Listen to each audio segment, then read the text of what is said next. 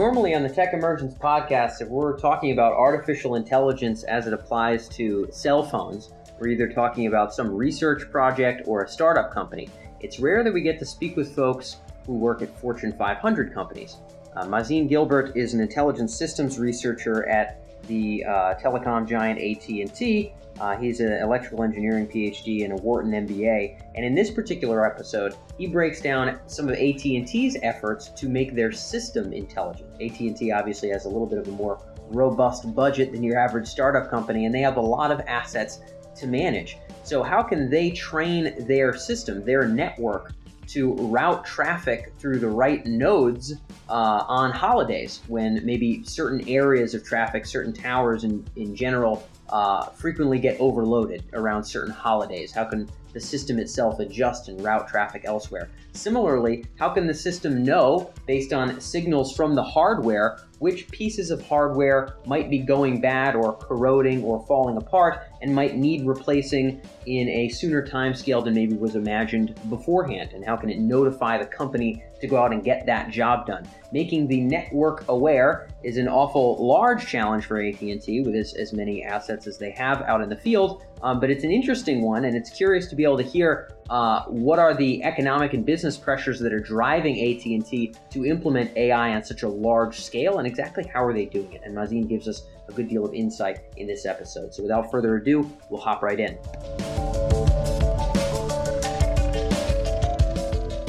So, Mazin, um, I want to start off with sort of where AI is, is being applied today in, in bigger industry. Obviously, you've been with AT&T for quite some time, and you had mentioned off mic that machine learning is being applied to network uh, services. So, in other words, how, how well our phone is getting service. I think intuitively, we would not imagine that machine learning is part of that process. How is that being applied in this industry? So, we, we have... Uh initiated a major transformation in this industry of really transforming the network um, into a, what we call it a software defined network and mm. network function virtualization. What that means, our network becomes a software layer uh, that is riding on commodity cloud hardware. And that's how we are able to rapidly create these sort of cloud services. Where machine learning and AI is and will become playing even even a bigger role in the future is that is how the ability to um, create the, the, the, these systems in our network that helps to make the network self-learn and mm. self-repair itself. Uh, one of the um, uh, aggra- aggravating things for our users is that when when there are uh, cell sites or parts of the network that basically fail. What we're trying to do in this network, the smart network of the future, we are implementing machine learning and AI technologies to help us to quickly identify where these these breakpoints and down places are and help to repair those automatically in an autonomous automated way mm. really without human intervention so this includes hardware failures software failures basically bringing that together from a user and from a customer view they didn't know anything wrong has happened during the way. And that's that's really what matters to our user is that how they get that that that, that experience on the network uh, at all times with the reliability that they always expect and the security as well. For sure yeah. I mean you know i think the the you know to speak of the network of the future i think it's safe to say that at some point i'm not sure when we will all be drastically surprised if we are anywhere and we do not have perfect phone service. Um, you know, it, it, seems like it'll eventually get there, but I think your guys' work is how how do we get there now today for our customers? Because that's why people want to hang out with you guys is because they're they're happy with the service and the treatment and, and how well they get, you know, how many bars they have at any given time. When you talk about a system, you know, I do not understand the nitty gritty of what is going on in a, a, particular, you know, a particular cell that would be, you know, conducting uh, these these you know the service for these these mobile phones or what have you. When you talk about a hardware or a software sort of auto correcting in real time with machine learning, um, give us some kind of an example of that. You know, what fixes what, what gets detected by what, and how can we call this learning? You know, what's happening here? So, so think about the, the following example. Remember that we are in the business of communication entertainment, and part of that is really connecting people not with just their phones, but connecting people with basically any end device. That could be your car, it could be your home sensors, it could be your phone, your emerging device. There are many different devices, your television. The, the network sort of um, uh, becomes sort of the the, the, the air and the, and the lifeblood behind all of these end devices. The question then becomes where machine learning plays a role in yeah. is that um, devices do go down, um, um, hardware does go down. Where we're using machine learning is in predicting what hardware, what machines could potentially go down in the next days, weeks, hmm. Months by knowing and making that kind of prediction, it helps us to start, you know, optimizing our traffic and routing our traffic in a way so that when the failure happens, customers will not be impacted. Got it. Okay. Now, might this imply weather interruptions? You know, in terms of predicting a failure, um, is this okay? You know, this particular piece of equipment in this particular tower out somewhere, you know, that thing's been installed there for 15 years. And to be frank, any given month, you know, uh, until that that thing gets repaired. This one's most likely to go down. Is it is it thinking about um, or is the is the machine factoring in um, you know the given weather weather patterns? Okay, over time, this area outside of Boston, you know, at a storm of this kind of severity, we're going to have some issues. We should plan for this and plan to route things this way. Um, what are the factors that it is accounting for that might create that downtime that it can really learn from? There are many factors, and again, this is an area we continue to explore. Okay, sure. yep. um, the uh, there are many factors that drive failure, um, and failure on our cloud. In some cases, some some particular machine, um, a physical or a virtual machine.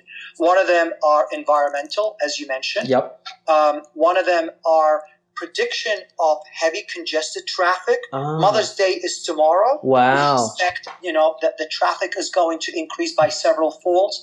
Some of them are signals we're getting from machines that are sort of indicating to potential future fail. Just like when you look at your computer today, sometimes you see your computer is, is running a little slow and things are starting to be a little funny these are signals that something is going to happen, something is bad is going to happen in the near future. So we're trying to collect a lot of these signals and being able to make a prediction of how do we identify these failures and ultimately how do you optimize our traffic because what matters at the end our customers should not be impacted, whether it's weather related, whether it is traffic related, congestion related, or any of these other factors. No, for, for sure. And I, I think I, I, like getting the uh, perspective of, of business as well. We do get to talk to entrepreneurs and folks in the business world too, because there's just different constraints and, and different considerations than there would be in a laboratory. You know, for you, like you said, no matter how you slice it, up, down, or sideways, in addition to learning and getting better, really your purpose is maintaining your customer relationships and ensuring that these people are treated well because that's that's how you guys, you know, get your you know, that that's how you guys kind of stay stay where you are. So um so there's a lot of pressure to really consistently improve and I think that that can further technology obviously as as much as academia can. There's a lot of value there. So okay, so this can factor in you brought up a great point. I didn't even think about that Mother's Day. So we're going to have a day of drastically increased, uh, you know, um, traffic, as you had put it. Um, you know, potentially through you know FaceTime, potentially through uh, phone. Um, you know, the machine may have some semblance of an understanding of, um, you know, maybe who the holiday callers are, or or what what nodes might get overwhelmed the fastest, and what need what might need to get routed through the fastest, given where else the business might happen and things along those lines and, and ensure, like you said, in real time in some way, okay, when did this happen before? Or what's most likely to happen, and how should we set up the network and route the traffic, you know, tomorrow, let's say for, for Mother's Day. So the machine, could we say the machine is thinking through the problems of tomorrow, uh, you know, as, as they're happening? Absolutely, and I think that's what's really exciting and powerful about machine learning and more generally AI um, is that it's not about that something is happening right now. When we know when something happens or happened, it's too late. Yeah. It's too late. Now yeah, yeah. we're taking quick measures to address these issues. Yep. The exciting thing about this area is to really create an autonomous and intelligent network where we foresee and predict these events from happening before they happen. Yeah. Take measures to mitigate those issues before they become disasters. I, I, I like it a lot. I mean, I, I think I think it's uh it's just it's just fascinating. Clearly, there's a bit of a barrier to entry to build a system that's this robust and, and complex, and I cannot imagine you know a fellow like yourself with a, with an MBA and a PhD in in, uh, in artificial intelligence. I mean, there's got to be a lot of folks like yourself to be able to set up something and manage something that's that's at this degree of complexity. But like you said, when you have it for a company to have the advantage of being able to solve those potential traffic and routing problems and essentially eh, you you folks i mean you know the, the advantage now is that you have a, a degree of not only like predictive analytics but a machine that can predict and sort of fix problems um, but before they're happening as well so there it was able to model that out and to prepare for issues before their issues by learning from previous experience and calibrating different factors like holidays and weather and whatever else so that's that's quite intriguing in terms of the, the network services and, and the, the, the connectivity, for lack of better terms, of, of folks' phones um, and whatever media they're working with. The other side of this that I know you mentioned before is in uh, more the contact centers and the customer service side of things. You know, intuitively there as well, I guess I can imagine to some degree how AI could be involved, but how, how is AI being used on the customer service side to improve uh, that experience and that aspect of the business too? So the exciting part here is that we are deploying and exploring how AI plays a role at scale. I think that's the exciting yeah, part. Yeah, yeah, Really, two aspects. There is the scale part of looking at it in a massive way um, um, across a lot of our data centers, a lot of our traffic. And the other one, which is really exciting, what this is allowing us to do with this revolution of compute and data, is that we are now able to look at events much closer to real time.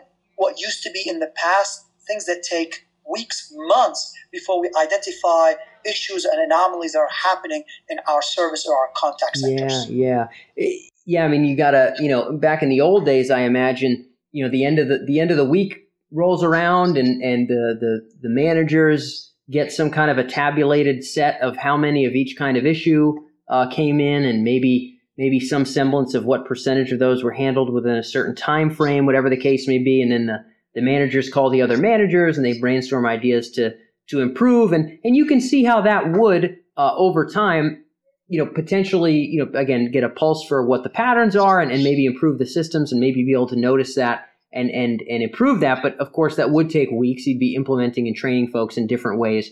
Um, what are some lighter examples in some way of, of what, what we're factoring in and, and how machine learning can improve customer service faster than some kind of managerial process like that? So, so, so let me give you a couple of interesting examples cool. here. One is with uh, um, uh, with our consumers is that we have implemented these large scale machine learning tech capabilities that allow us to pull data from our um, co- contacts from our chat operations and our voice operations.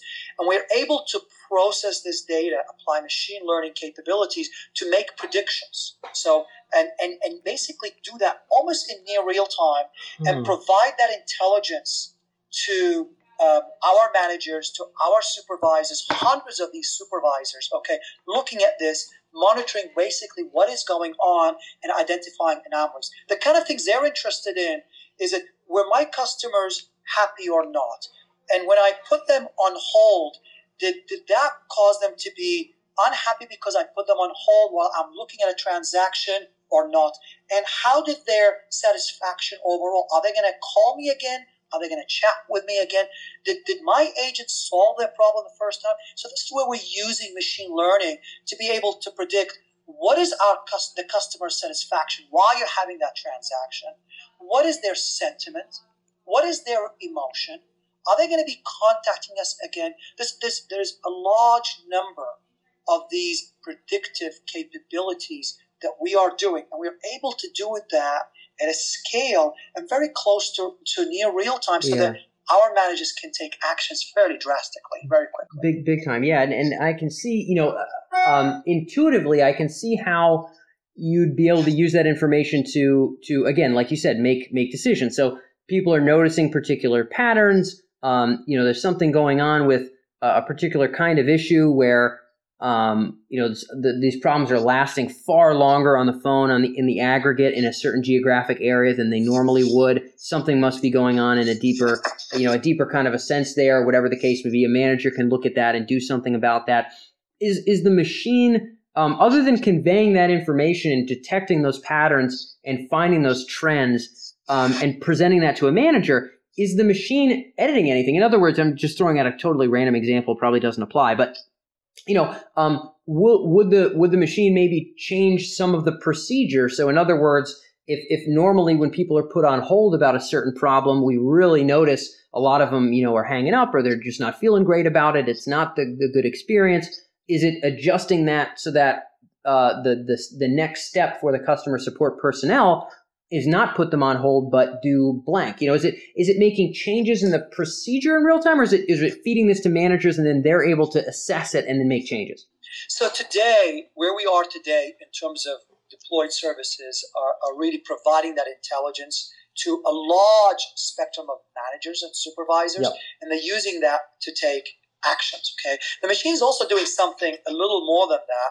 The machine is also learning in this exercise because the machine cannot be one of the things that I'm sure you, you realize with AI and machine learning is that you can't be creating these predictive models on large data and the models remain static because they become obsolete after a while. Yeah. The, the, one of the challenging things, and that's what we are working on and trying to do this at a scale, the machine has to continuously learn. So we're doing two things. One is that the machine has to continuously learn every day of the week that's number one, because the, the, patterns of our traffic, the language in our traffic, the problems that people are reporting to, the, the challenges, the opportunities are changing continuously. And the second thing is sort of what you said is that we're trying to sort of what we call close the loop.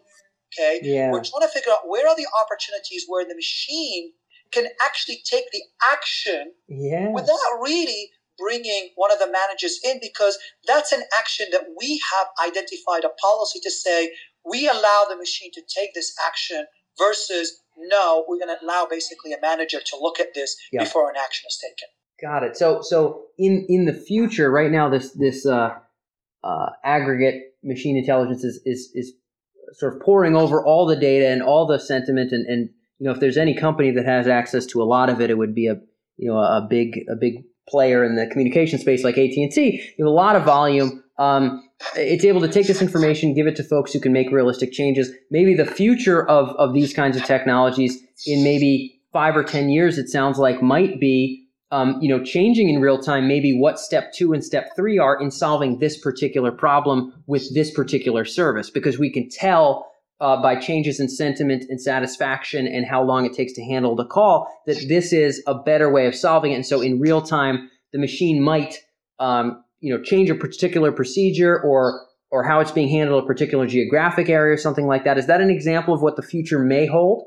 Absolutely. So so so really, what we're doing is that we're using this this, this, this new technology and the data that we have to really improve our products and our services uh, by really analyze them in ways that we couldn't have done before. The reason why we couldn't have done this before, because to be able to ingest and process volume of data, pick yeah. it up, ingest it, process it in very close to real time requires tremendous compute, storage, and bandwidth. Yeah. And that's changed. We are now in an era where, where we are able to process and compute and store and have the bandwidth that allow us to do these things basically at scale and come out with decisions very rapidly. So it's a very exciting in, in, in that sense. For sure, yeah. And, and I've heard a lot of uh, folks in the artificial intelligence realm mention that, that some of the advancements are, you know, better algorithms and different theoretical approaches and, and uh, and, and things along those lines. But but much of what we're now permitted to do, particularly with quote unquote big data,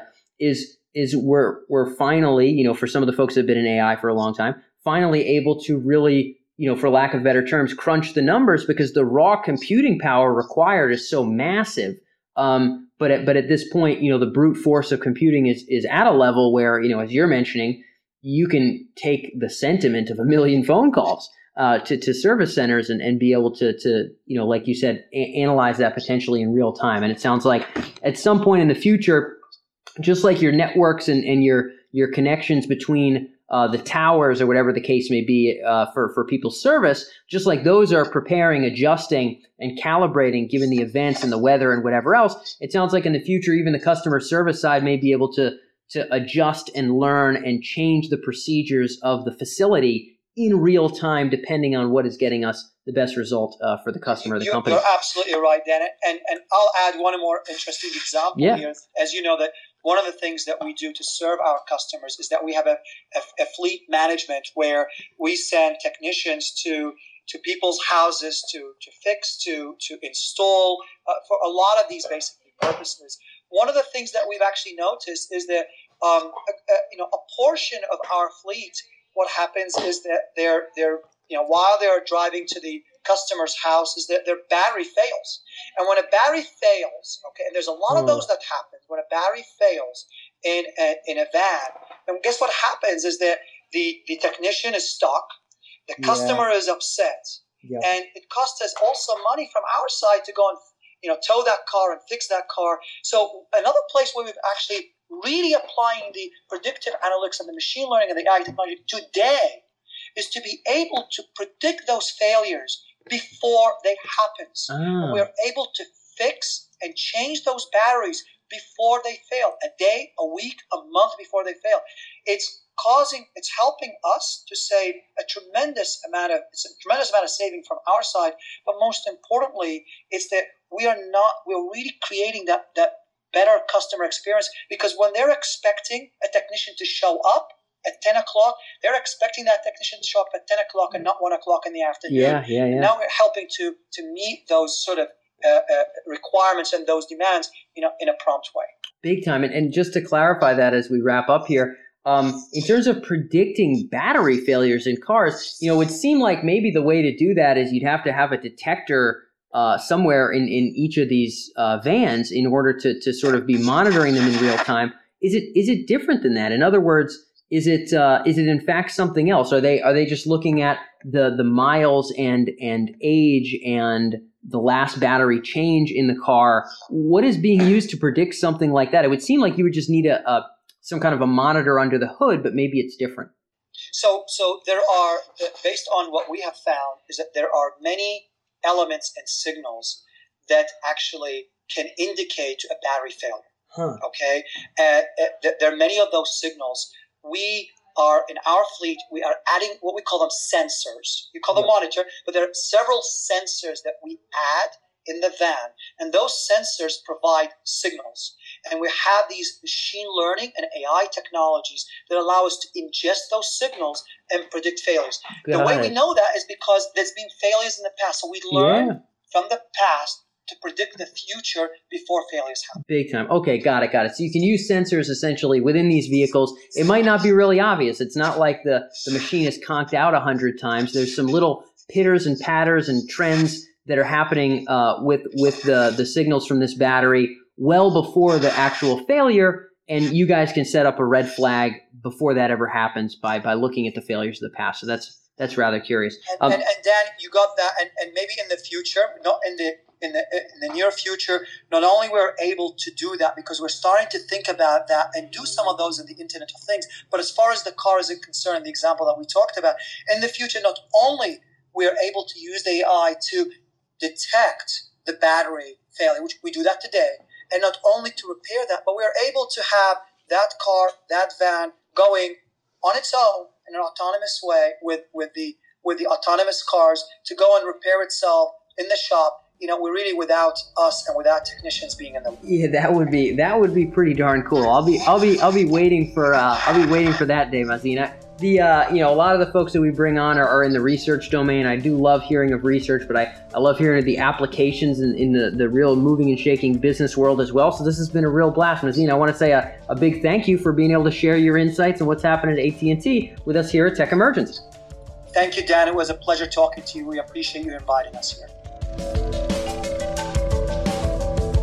That wraps up today's episode here on the Tech Emergence podcast, and thanks for tuning in. If you'd like to stay in touch with our latest interviews with C level executives, top researchers, and thinkers in the domains of AI and the intersection of technology and intelligence, then make sure to subscribe here on iTunes or visit us on our main website at techemergence.com, where you can see all of our interviews broken down by category, as well as articles, news, market research, and trends in artificial intelligence. If you found this episode particularly thought provoking, feel free to leave your thoughts in a review here on iTunes, or you can feel free to reach out to us at our main website. Thanks as always for tuning in, and I'll catch you next week.